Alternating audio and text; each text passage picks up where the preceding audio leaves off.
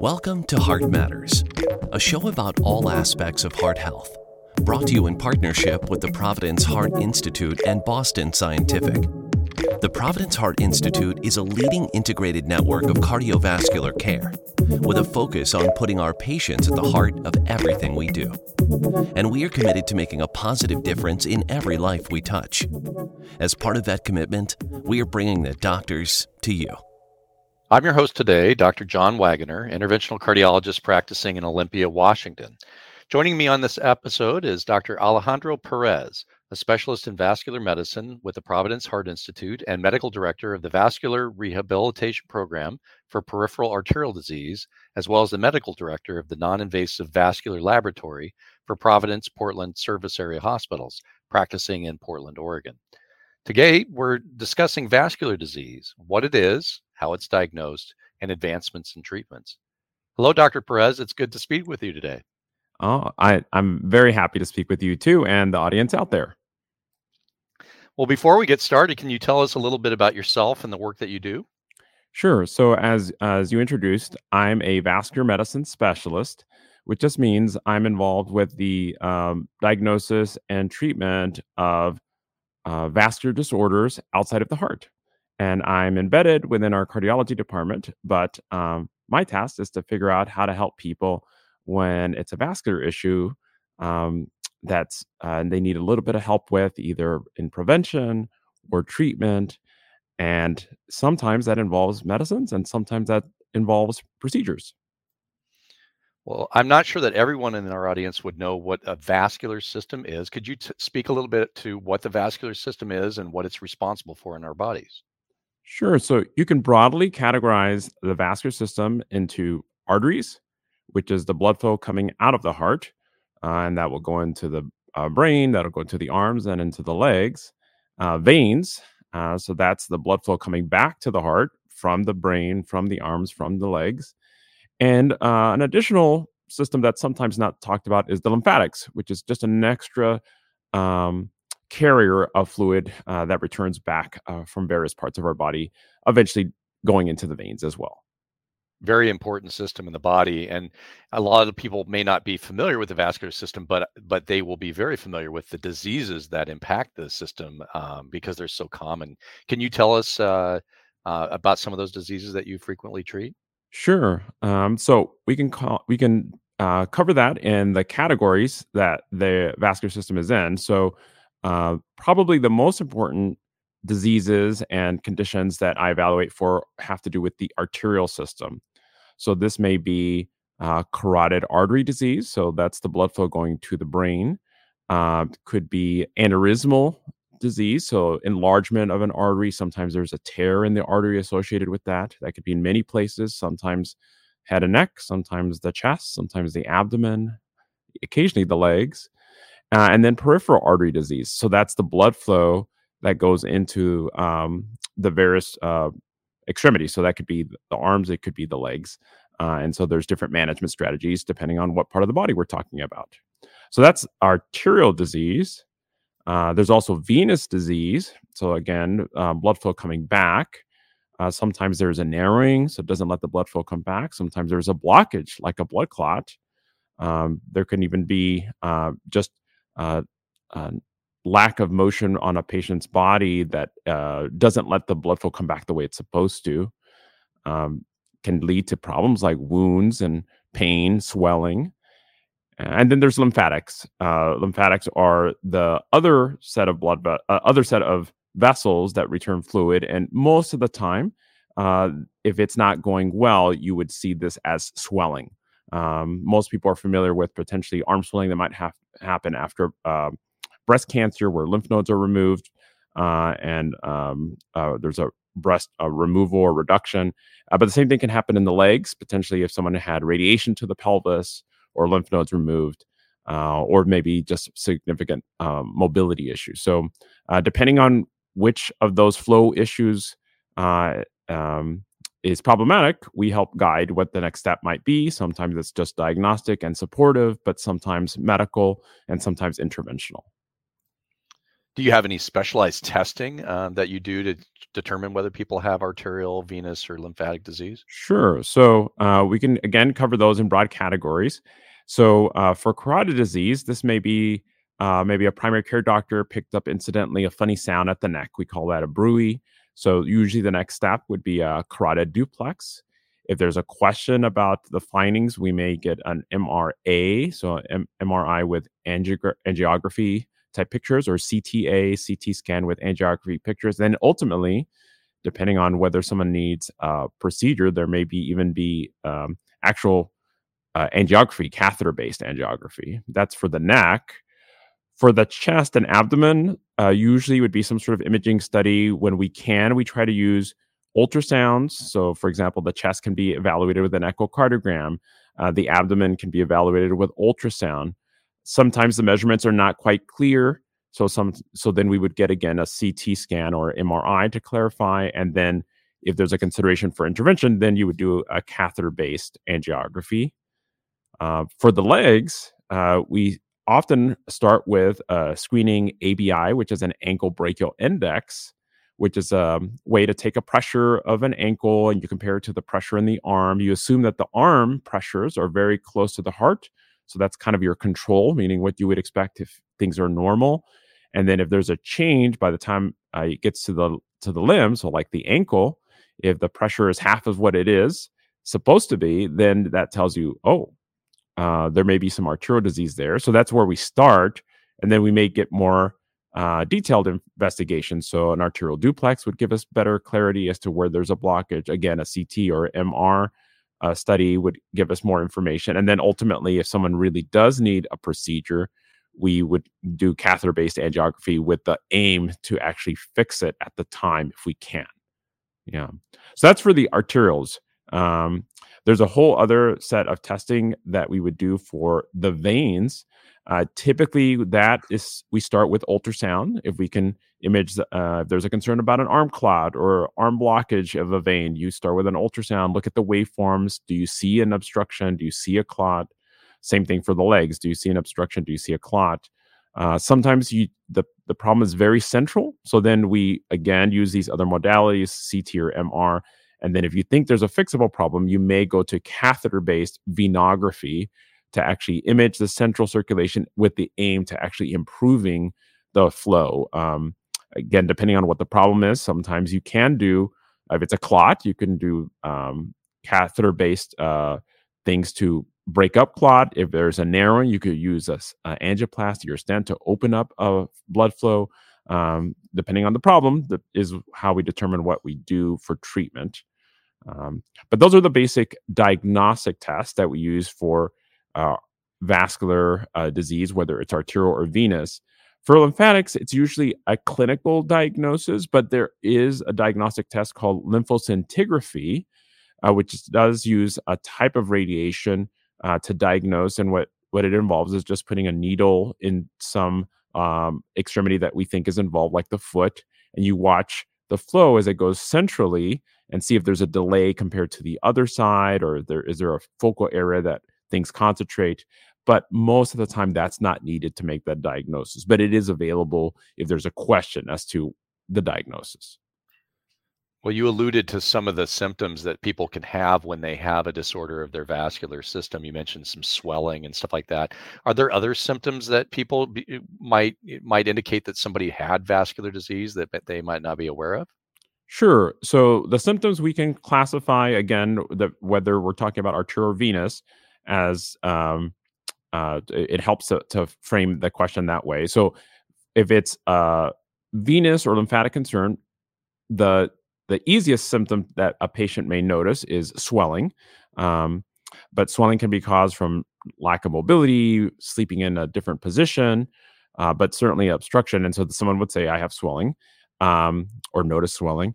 They may dis- start to have discoloration to their legs and they'll notice a darkening to their ankle and it's not a tan and it's it's from accumulation of uh, kind of deposits the leftover products of blood that's been hanging around and pooling at their ankles for months to years and then the the worst case scenario is when people uh, present with uh, wounds that are not healing uh, and that's when the venous hypertension, the the pressure on the skin has gotten to the point that the skin is now irritated, and that doesn't uh, require more advanced modalities, not only to help them feel better, but to heal them, um, requiring uh, more compression than normal, maybe an interventional strategy to treat refluxing veins.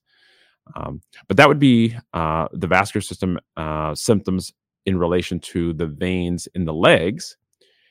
If there's a symptom of the arteries in the legs, the most common classical description is something called claudication, which uh, just means uh, someone having problems with walking. So if somebody gives a story of a reproducible leg pain when uh, they walk, I walk a half a block, I walk a block, and I have to stop because my calf is hurting. It gets better after a few minutes of rest, and then I can go again, and then it comes right back. Or I can walk at a casual pace, doctor, but now whenever I try to walk fast or I try to go up a hill or some steps, now my calf is bothering me. That's a classic description of claudication. And so, again, we would start with a screening test like an ankle brachial index, but we may involve more diagnostic studies uh, depending on the, their symptoms. The tricky thing is, not everybody presents with a classic description of claudication. Um, maybe they have back issues or breathing issues, and they never get to walk to that distance where they would have symptoms. So then we have to look for other clues like are they losing hair on their feet? Are they are their extremities much cooler than we would expect? Do they have a wound for an unexplained reason? Um, uh, because some patients even have neuropathy uh, meaning they don't have the ability to notice pain below their knee. So they don't notice that they're having leg pain because their their system of pain is not intact. And so they maybe just notice fatigue or some discomfort or weakness uh, so these are all things that we have to have our radar wide open to to to listen uh, and and try to guide the patients in regards to what what is actually happening to them, and so that we can help them um, both feel better and and get better. So sometimes some very dramatic symptoms that people can be having and uh, without really knowing. Uh, but I, I know from my practice of medicine as well that there sometimes are can be very severe, even life-threatening um, vascular diseases that are completely asymptomatic. Like, and I'm speaking to like a, an abdominal aortic aneurysm or a uh, severe carotid artery disease that doesn't manifest until there's a crisis sort of situation as as well. So, do you recommend screening for those kinds of diseases? So actually there there is well established data for certain groups to do screening. So if um, a man has a smoking history, typically more than one year or 100 cigarettes, and they're between the ages of 65 and 75, there's pretty good data that if you do at least a one-time screening sometime between that uh, that time span of 65 to 75, that you will pick up aneurysms that do, that do affect that patient's uh, overall health, their longevity, improves their lives. For other groups, it is less clear, but most people feel comfortable that if a patient has a family history, a strong family history of aneurysmal disease, that that might be a reason why you might screen a woman with those same risk factors. Um, for carotid disease, it has been a, a little less uh, clear as to whether routine screening in the average population uh, saves lives. But certainly, uh, it is worth doing a comprehensive exam, at least on an initial visit. Uh, in my practice, I I, I listen to all um, uh, vascular groups, so that includes the neck, the uh, of course heart, uh, and then abdomen and femoral to see do I hear a funny sound that I didn't expect? Is the funny sound asymmetric? Is there a change in uh, pulsatility? But to answer the question directly, there it it's unclear whether uh, checking everybody for carotid disease saves lives. But if we find it, we have good tools to manage it.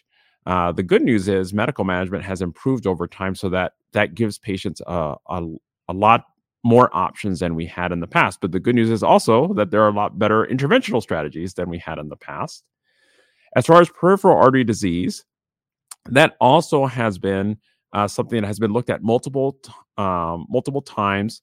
Um, many of your uh, the audience may be familiar with the United States Preventive Services Task Force, and they've looked at this question: Do we benefit patients to do routine screening for peripheral artery disease? And in the general population, it just it's been difficult to sh- demonstrate that.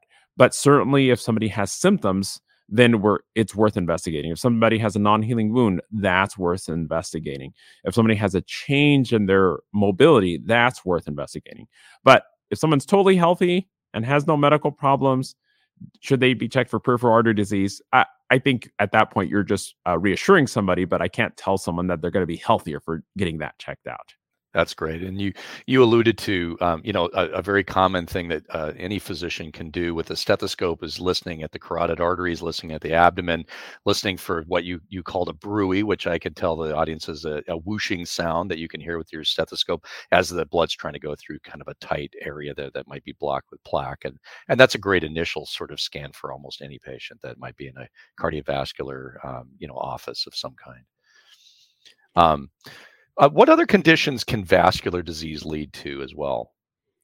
Well, I think the one maybe audience members are most familiar with are clotting, um, uh, deep vein thrombosis, pulmonary embolism. These are usually acute presentations, meaning they happen all of a sudden.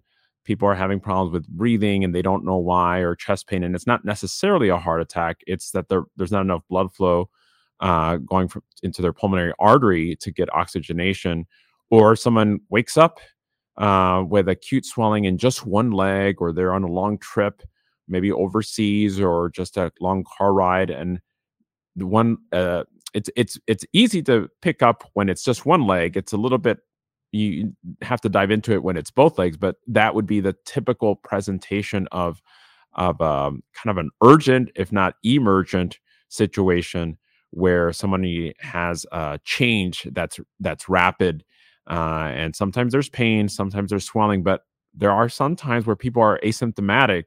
And so it's it's not un- unless some a family member picks it up or somebody's uh, uh, kind of looking at them and say, "Hey, by the way, did you realize that you know one leg is swollen and the other one's not?" Oh, you know, I hadn't noticed that, and that that prompts the further investigation.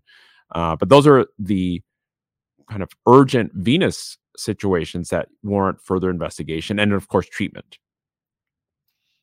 Well, I think a lot of people know um, when I talk to patients and stuff, they know that a blood clot can be a life-threatening situation in many contexts, um, and so and you alluded to that in the in the veins as well. So, can you tell just maybe briefly, like what what causes blood clots in the venous system and, and arterial system, and and what advancements in treatment are available uh, to help uh, patients that are at risk for those blood clots?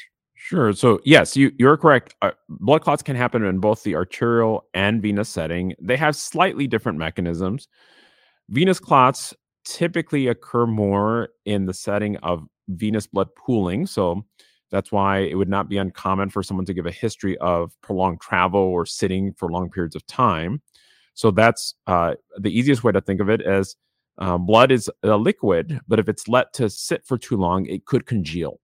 And so that essentially may happen to cause a vein clot. And then if there's a clot in an extremity and it's in a large vein, up to half the time it could break off and then go into a lung a vessel, and that's called a pulmonary embolism. And so that's not just a swelling situation now. Now you're having a breathing issue or chest pain issue, and that could be uh, something that could be quite consequential to someone's health if they're not treated and evaluated uh, quickly. Uh, but that those would be uh, kind of the mechanisms that that occurs in. Um, illness can make bring it on. Uh, a current topic, um, depending on when someone's listening to this, is uh, COVID nineteen. Uh, we know that if somebody has uh, been infected with COVID 19 and they're in the hospital, they're more likely to have a blood clot. And we know that even if you have COVID 19 and you don't get hospitalized, you could end up with a blood clot due to that. And so we know that uh, illnesses just cause an inflammatory response. You're not as active as well.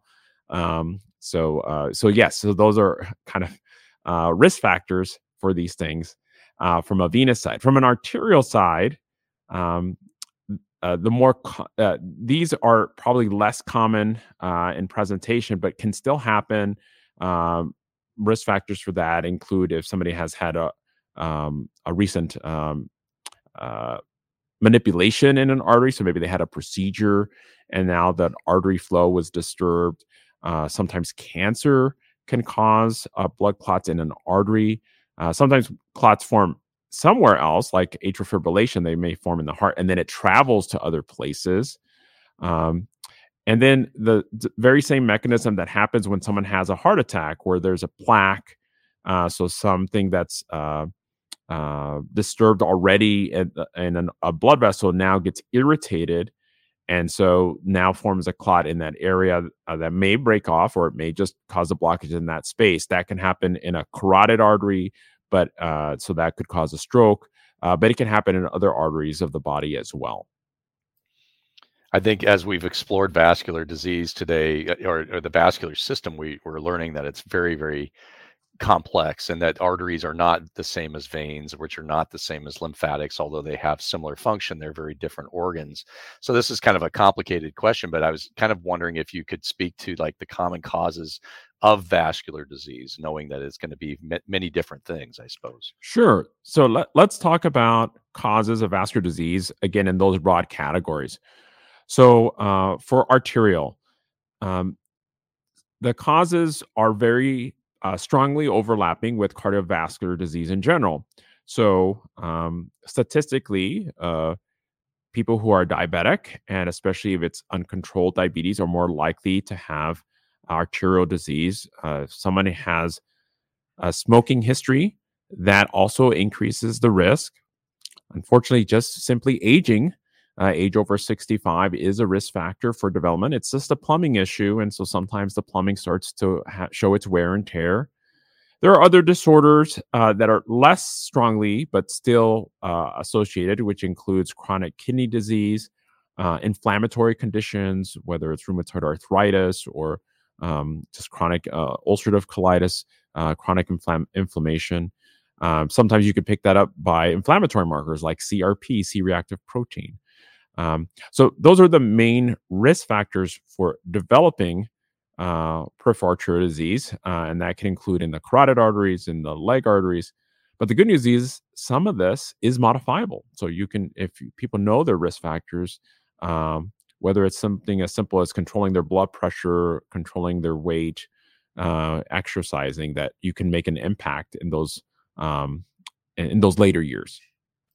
And, so and that's uh, that. Oh, yeah, yeah. So the, so those are the risk factors for um, arterial disease. Got it. Yeah, and cholesterol too. I'll throw that in as well. Oh, sure. I did. I didn't mention that. Yes, and and the good news is there uh, cholesterol is a risk factor, and there are now more agents than we have ever had before to improve the management of that. Um, and and say tw- in studies 20 years ago when people would look at interventions the only the only thing we knew to give patients was aspirin uh, but now we know that blood pressure control and cholesterol control plays a big role. And of course, most of us are familiar with the statin medications, but we also have agents that can lower the cholesterol more, like ezetimibe, and then newer agents on the market uh, that they're called PCSK9 inhibitors. These are injectable medications that, uh, in when either you cannot reach your goal with a statin medication, or people are intolerant of statin medications, which happens, uh, that you have other tools that can not just lower the cholesterol, which is important, but the most important thing is you're lowering their risk for heart attack, you're lowering their risk for stroke. You're actually helping people live longer by treating those modifiable uh, conditions. Uh, so uh, it's an exciting time because there are uh, more options for patients than we had before. Yeah. So that's so that's main the main uh, targets for um, or risk factors for arterial disease development. Um, for venous disease, uh, it's actually quite common for people to have some mild manifestation uh, that they may be unaware of, but uh, you can broadly categorize it as uh, swelling disorders, uh, sometimes varicose veins, uh, of course, clots we've talked about briefly. the things that make one at more at risk to develop these venous type disorders are um, for both men and women is uh, excess weight. Uh, having jobs where you stand for long periods of time. So think of a hairdresser or a bank teller.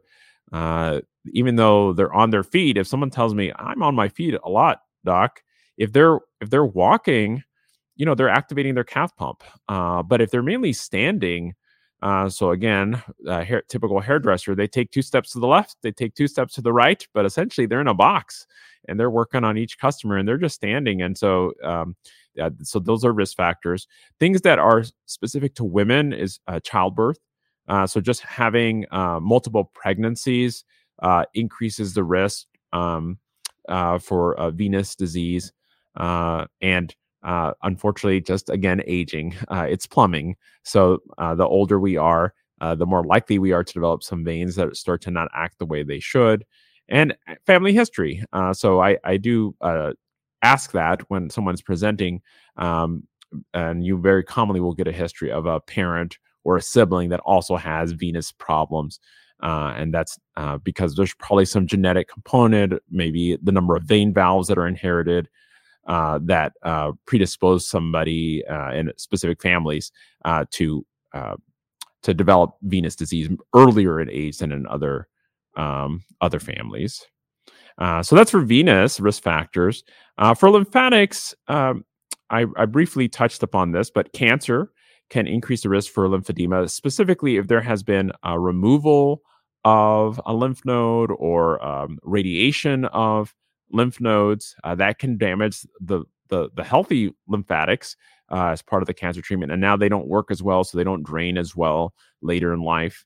Uh, but other things can cause lymphedema too. Uh, a very bad infection uh, could do could lead that long term. Um, a very common presentation I I see is unfortunately people who are very um, excess in weight can develop lymphedema secondary to morbid obesity, as well as uh, mobility issues. People can develop lymphedema just from not being able to move their limb, and so one of the the tricks your body has to get fluid out of the leg is this mechanism called the physiologic calf pump where uh, if you take a, a, a, normal step you put your heel down you put your weight on the ball of your foot and you squeeze and that's what a normal gait what a normal stride uh, involves some people can't do that uh, maybe they've had a fracture maybe they've had a fusion uh, maybe they have multiple sclerosis or a stroke and so now their limb doesn't move the way it's supposed to and so now they get chronic swelling and maybe their veins are fine uh, it's just that they can no longer help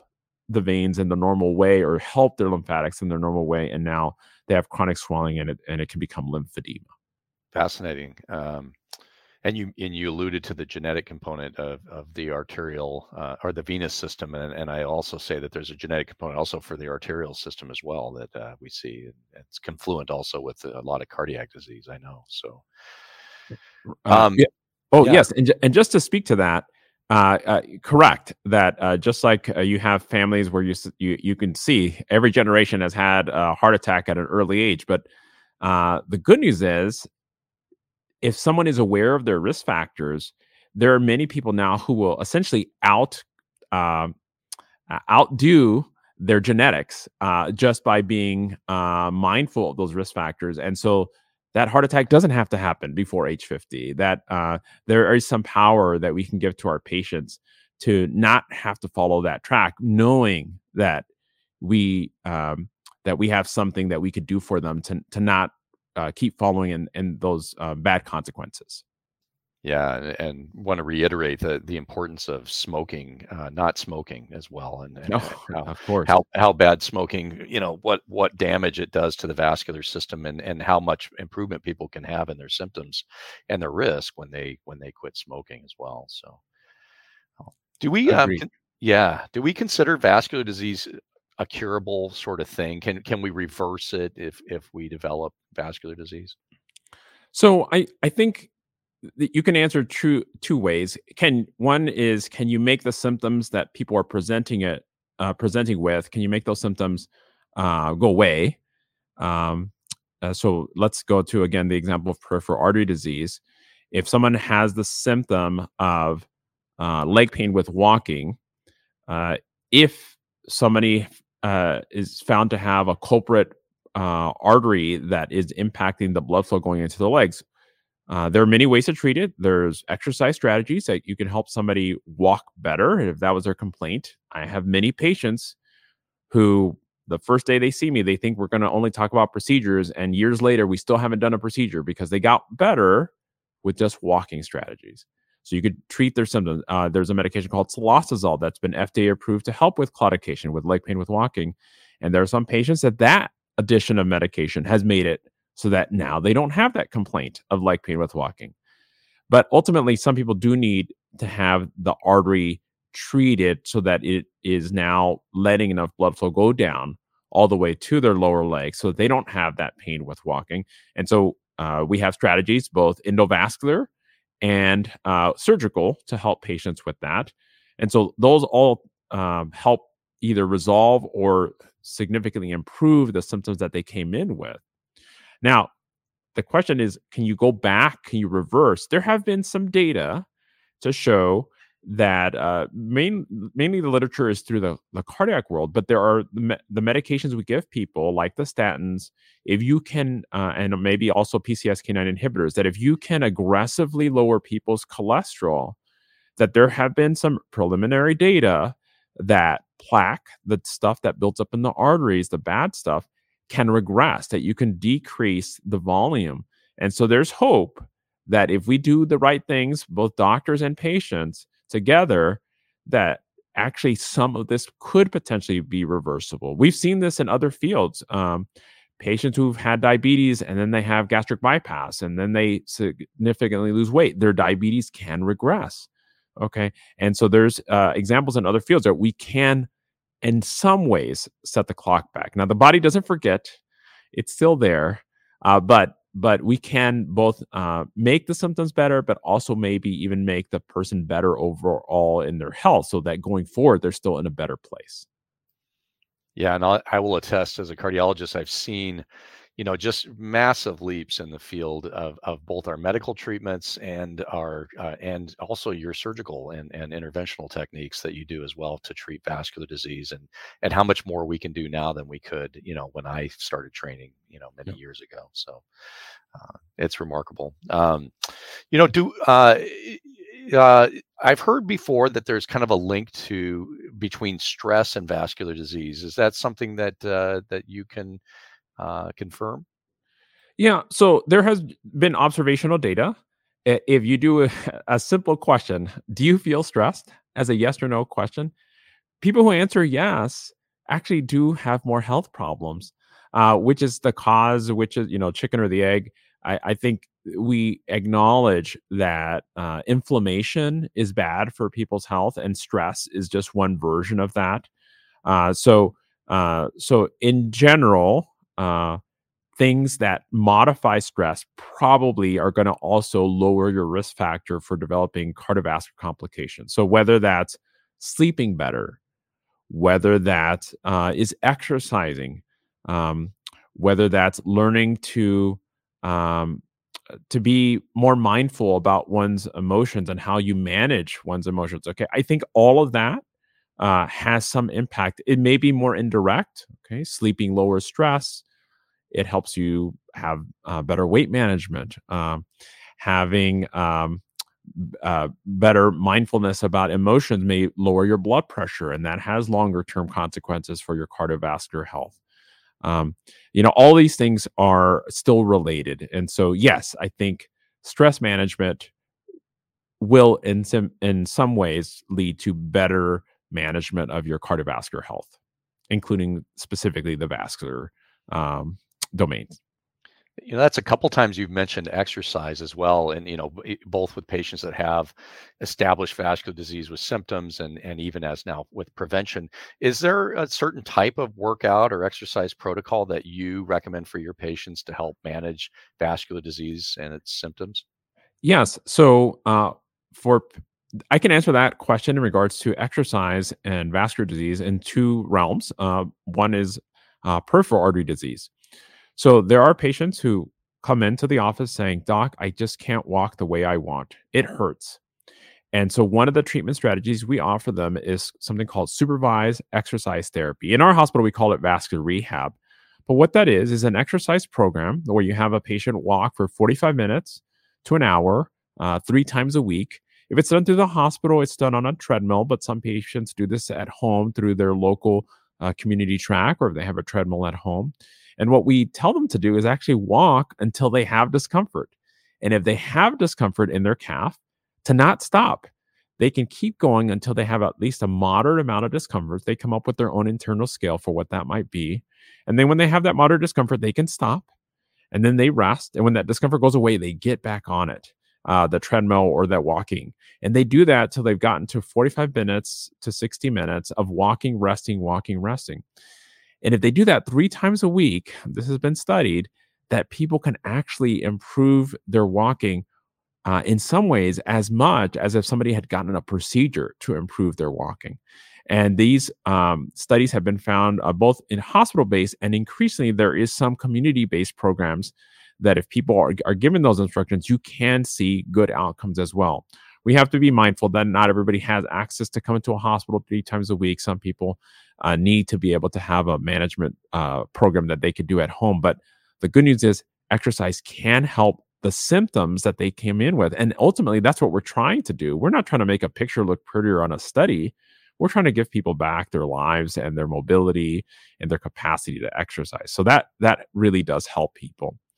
Now, for venous disease, uh, the typical presentation I might see is uh, someone who has a venous congestion, either causing uh, discomfort or swelling, or uh, more noticeable with um, ulcerations or just prominent veins. And exercise uh, does help if they're able to utilize that calf pump function. So that usually would involve some sort of exercise where they move their their their foot up and down. So kind of like I describe it as like pushing on a brake pedal. And if they're able to do exercises that do that, whether it's a bicycle or a treadmill or just putting their leg up in the air and squeezing, uh, those have been shown to help uh, stimulate their venous circulation. And if somebody has a wound, it actually has shown to help heal their wounds if they just do those exercises, uh, in addition to good medical care and wound care. But uh, so these can help both the arterial side and both the venous side and the venous side as well. It's remarkable. I, you and I know in our training that um, you know the, the of the body's body's you know remarkable uh, recuperative capacity and the ability to form like you know the, its own bypasses around tight blockages and stuff and it's you know stimulated by that exercise that we we recommend. That's right. How about diets? Are are there diets that that you recommend to your patients to decrease the risk of developing vascular disease? Um so I unfortunately often see patients once they have developed arterial disease of some sort but I, I do have the occasion to have a healthy young person who's just interested in knowing how to prevent it. for most people, um, I would generally advocate for a well balanced diet. A Mediterranean diet is a good starting point. Uh, a, a, diet that is rich in fiber and basically vegetables. You know, it makes it sound kind of boring, I know, but people can find things that are uh, healthy for them with what they already do almost all of us could probably reduce the amount of refined sugars and carbohydrates that we have in our diet. Um, almost all of us can have a better way of approaching our eating habits, perhaps not snacking in the late evening hours, uh, uh, maybe re- reducing the amount of salt that we have in our in our food by not adding it without tasting the food. These are simple things that everybody can do, uh, and potentially will have long term gains uh, for cardiovascular health, whether that helps to reduce the blood pressure, helps to prevent the onset of diabetes, uh, helps to control the weight. Uh, all of these are things that are all pointing us in the right direction to, to better health. Are there any new technologies that are coming down the pike that uh, are helping you to treat vascular disease more effectively? Yeah. So, yes, uh, there are new technologies both from the medical and interventional side. For the medical, there is now an understanding of something uh, uh, called uh, the dual um, inhibition pathway. So, traditionally, for arterial disease, we would use antiplatelet therapy. So, this would be what people know of as aspirin and then other things like clopidogrel uh, that people might get after a stent.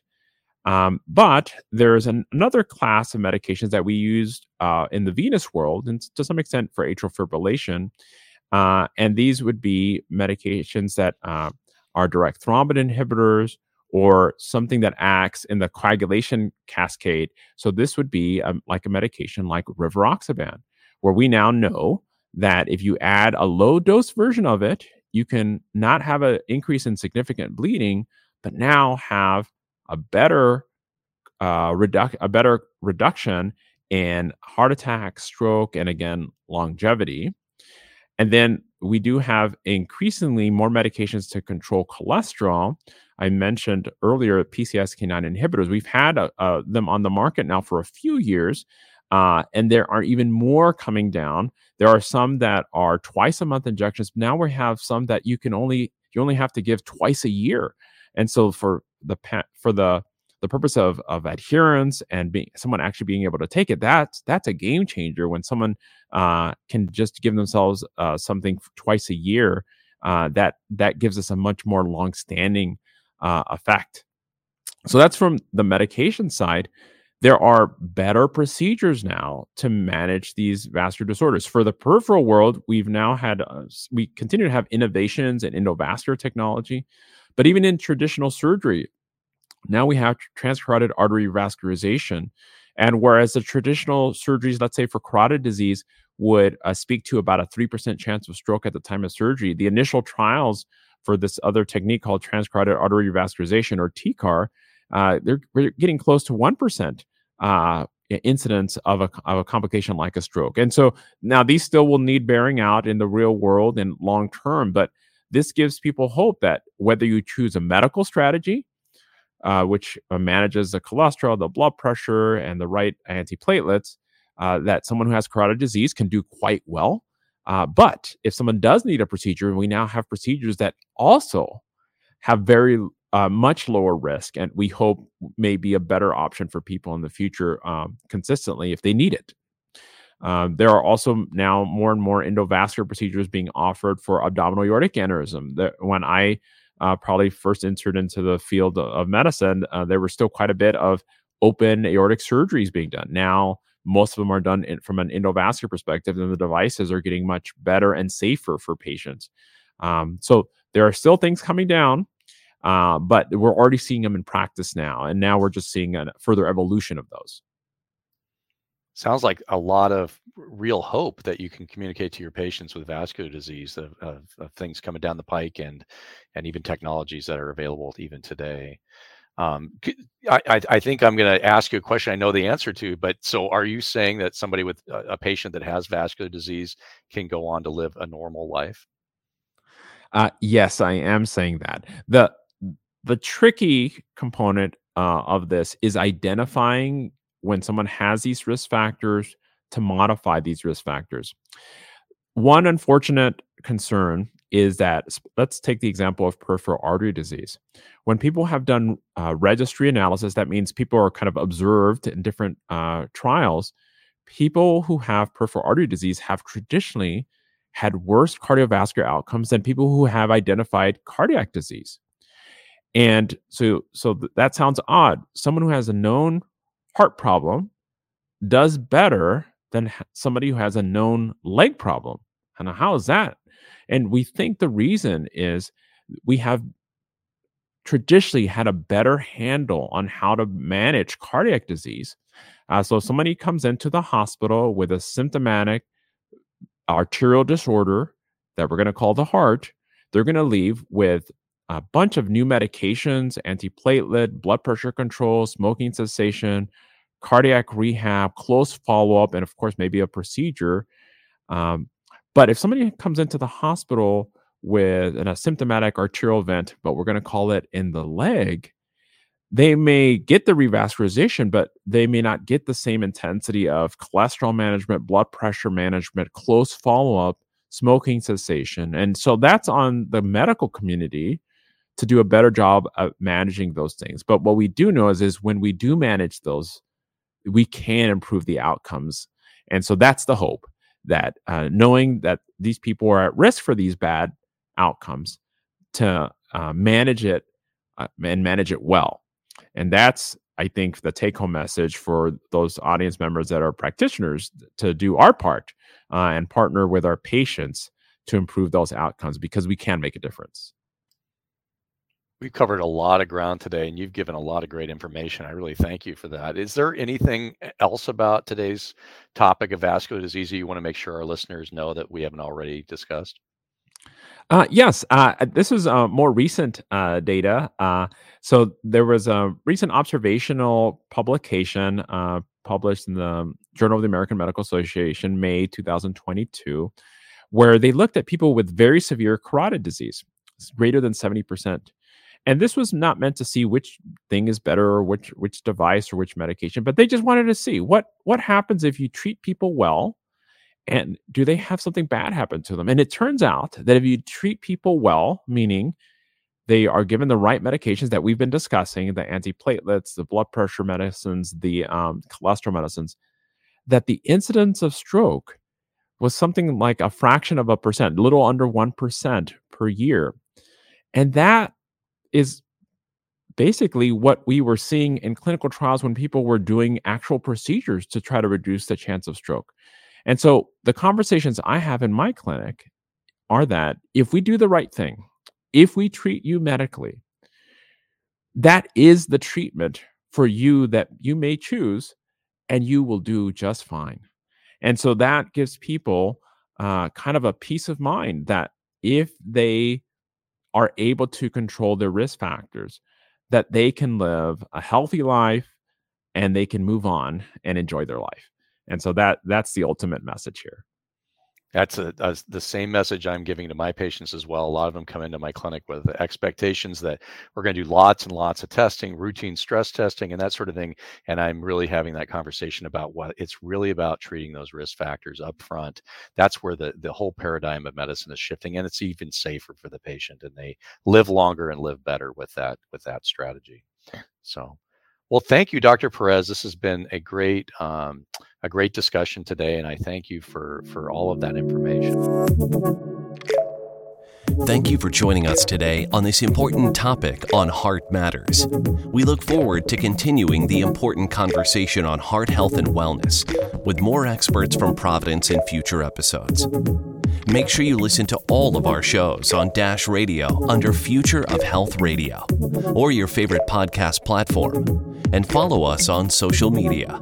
We can be found on Twitter and Facebook at Providence and on Instagram under Providence Health Systems. To learn more about our missions, programs, and services, go to providence.org. And for more information on Boston Scientific, visit bostonscientific.com. And please remember, the information provided during this program is for educational purposes only. You should always consult your healthcare provider if you have any questions regarding a medical condition or treatment. Thanks for listening, and remember, at Providence, we see the life in you.